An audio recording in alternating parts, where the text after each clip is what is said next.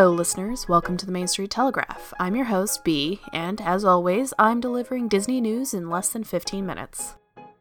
Today's trivia question is How many lights are used in the facade and surrounding area of the It's a Small World holiday overlay? I'm going to get uh, the more serious and complicated story out of the way, and I will do my best to explain it.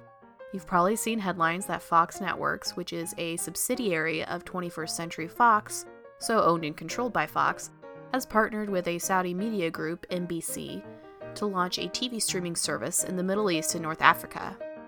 It's $4.99 a month to access English language TV shows and films, which includes children's programming and National Geographic. The Arabic content will be from Shahid Plus.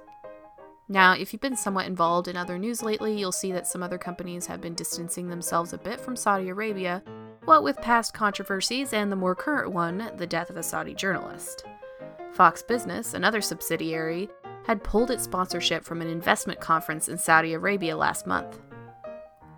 Furthermore, earlier this year, the Saudi Arabian government took control of MBC in a crackdown on corruption within the company. This included the chairman of MBC, who was later released. At this point, the government has a 60% stake in MBC, and the chairman 40%. So far, Disney has refrained from comment. Of course, I'm wondering how Disney feels about this, and if they knew it was coming, or if they knew it was coming but didn't think it w- would be something that people might look sideways at. And I think this is interesting for multiple reasons.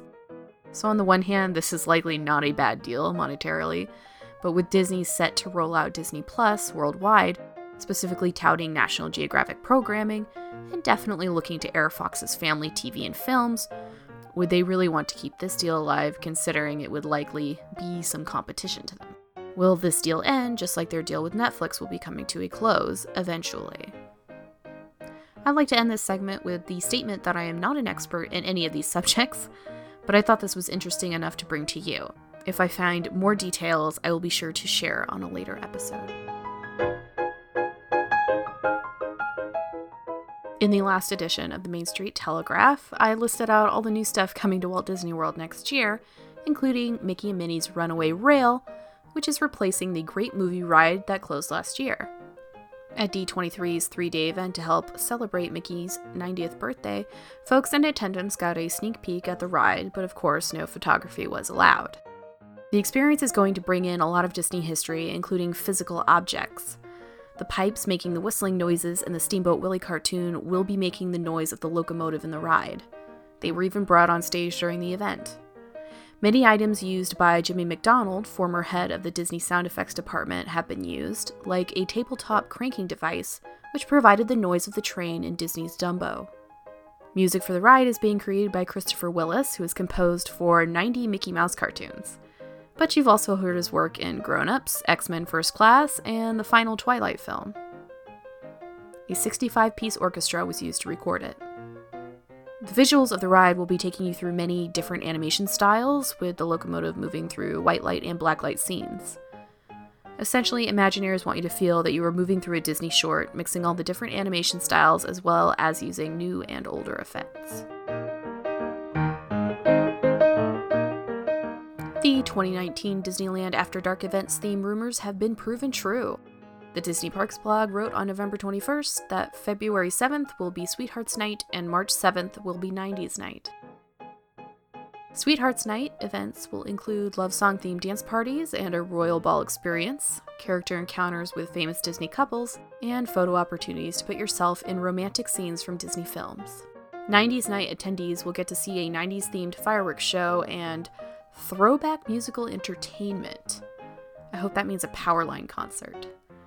Interactive photo opportunities with 90s Disney characters and a commemorative fanny pack will also be available. Tickets are $99 a person, and annual pass holders will be able to pre order tickets on the 27th of this month. General admission tickets go on sale the following day, the 28th.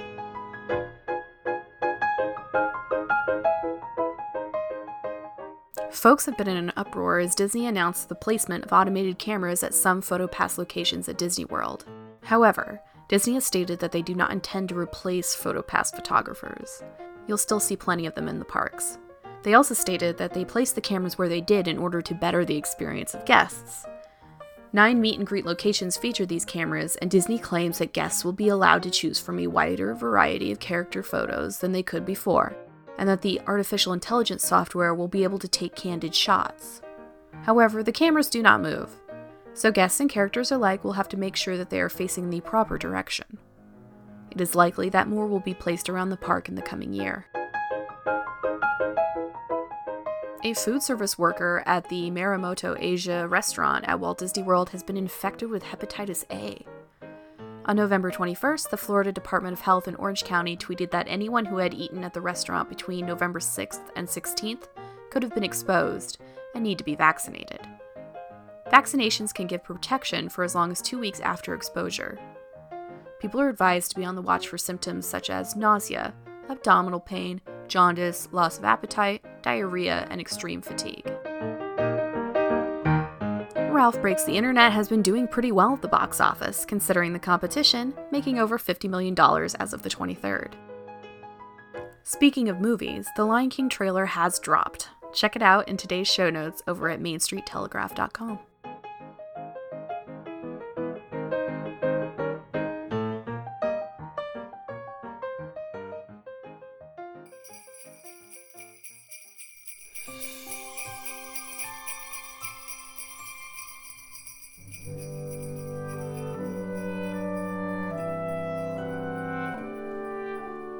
Toy Story 4 is coming June 21st of next year, bringing back Tom Hanks and Tim Allen, as well as Tony Hale, Jordan Peele, Keanu Reeves, and Keegan Michael Key.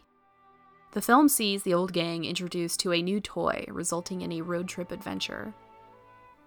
Okay, so the Christmas segment has started, and you're wondering what the connection is. Well, Tim Allen was recently on The Tonight Show, and apart from talking a little bit about the film and his friendship with Tom Hanks, he dropped some anecdotes from the making of one of my favorite Christmas movies, The Santa Clause. Tim Allen said that the original script was a bit darker. Instead of Scott Calvin startling Santa, leading to him falling off the roof, he shoots Santa, thinking he's a burglar. Quoting Allen, he gives me the card and the whole movie starts, and the kid goes, You just killed Santa. And I said, He shouldn't have been on the roof when he wasn't invited. Jeffrey Katzenberg, chairman of Walt Disney Studios from 84 to 94, didn't approve, Quoting Allen, Well, we can't start a movie like that. I said, Why not? He said, Well, we can't start a Disney movie with you murdering Santa Claus. Allen also goes into his experience watching the movie with his daughter and all that. You can find the clip on YouTube, but you can also head over to the show notes at mainstreettelegraph.com.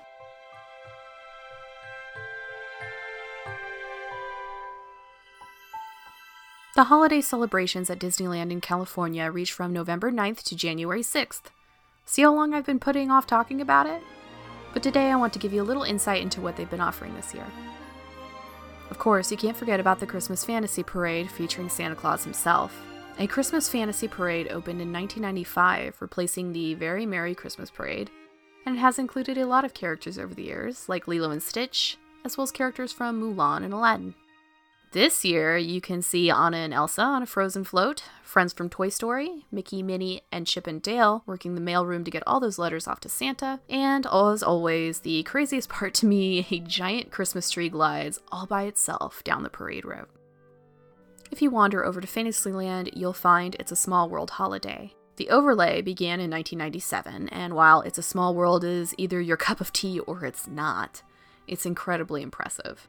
So much so that in the opening year, while the overlay was meant to end along with the rest of the Christmas decorations on January 4th, they kept it going until January 25th. I like how the Disney Tourist blog puts it the facade becomes a veritable wall of light.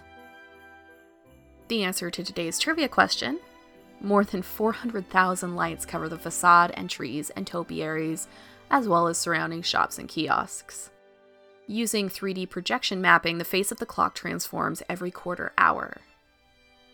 Inside the ride, you can smell fresh pine and peppermint, and the park goes through 75 gallons of bubble juice in the South Sea scene to make it rain bubbles for the season. In the European scene, nearly 150 candles light the Christmas tree. All of the props and scenic elements that make up the overlay are actually stored inside the attraction all year long.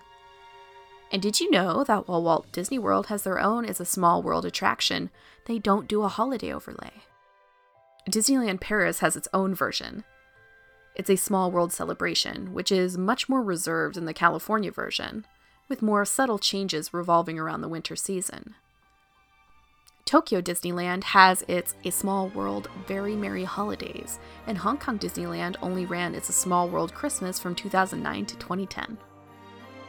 Don't forget to stop and smell the roses on Main Street and enjoy the new Christmas tree. Be sure to look for candles on the tree. Said Kim Irvine, art director at Walt Disney Imagineering, they look like the real flickering candles you see in movies and pictures of old time Christmas. She also said, The ornaments look elegant and so authentic. What sets Disneyland apart is this attention to detail and authenticity. The Believe in Holiday Magic fireworks show is also not to be missed. It opened in 2000 and costs around $19,000 per showing.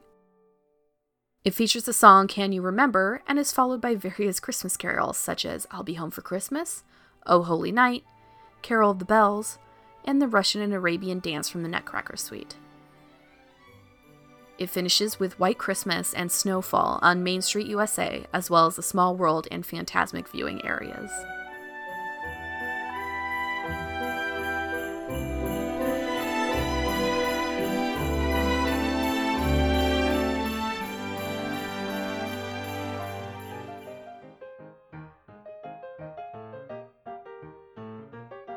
That's all for today, folks. Remember, if you like the show, go give it a rating on iTunes, and if you really love it, tell a friend.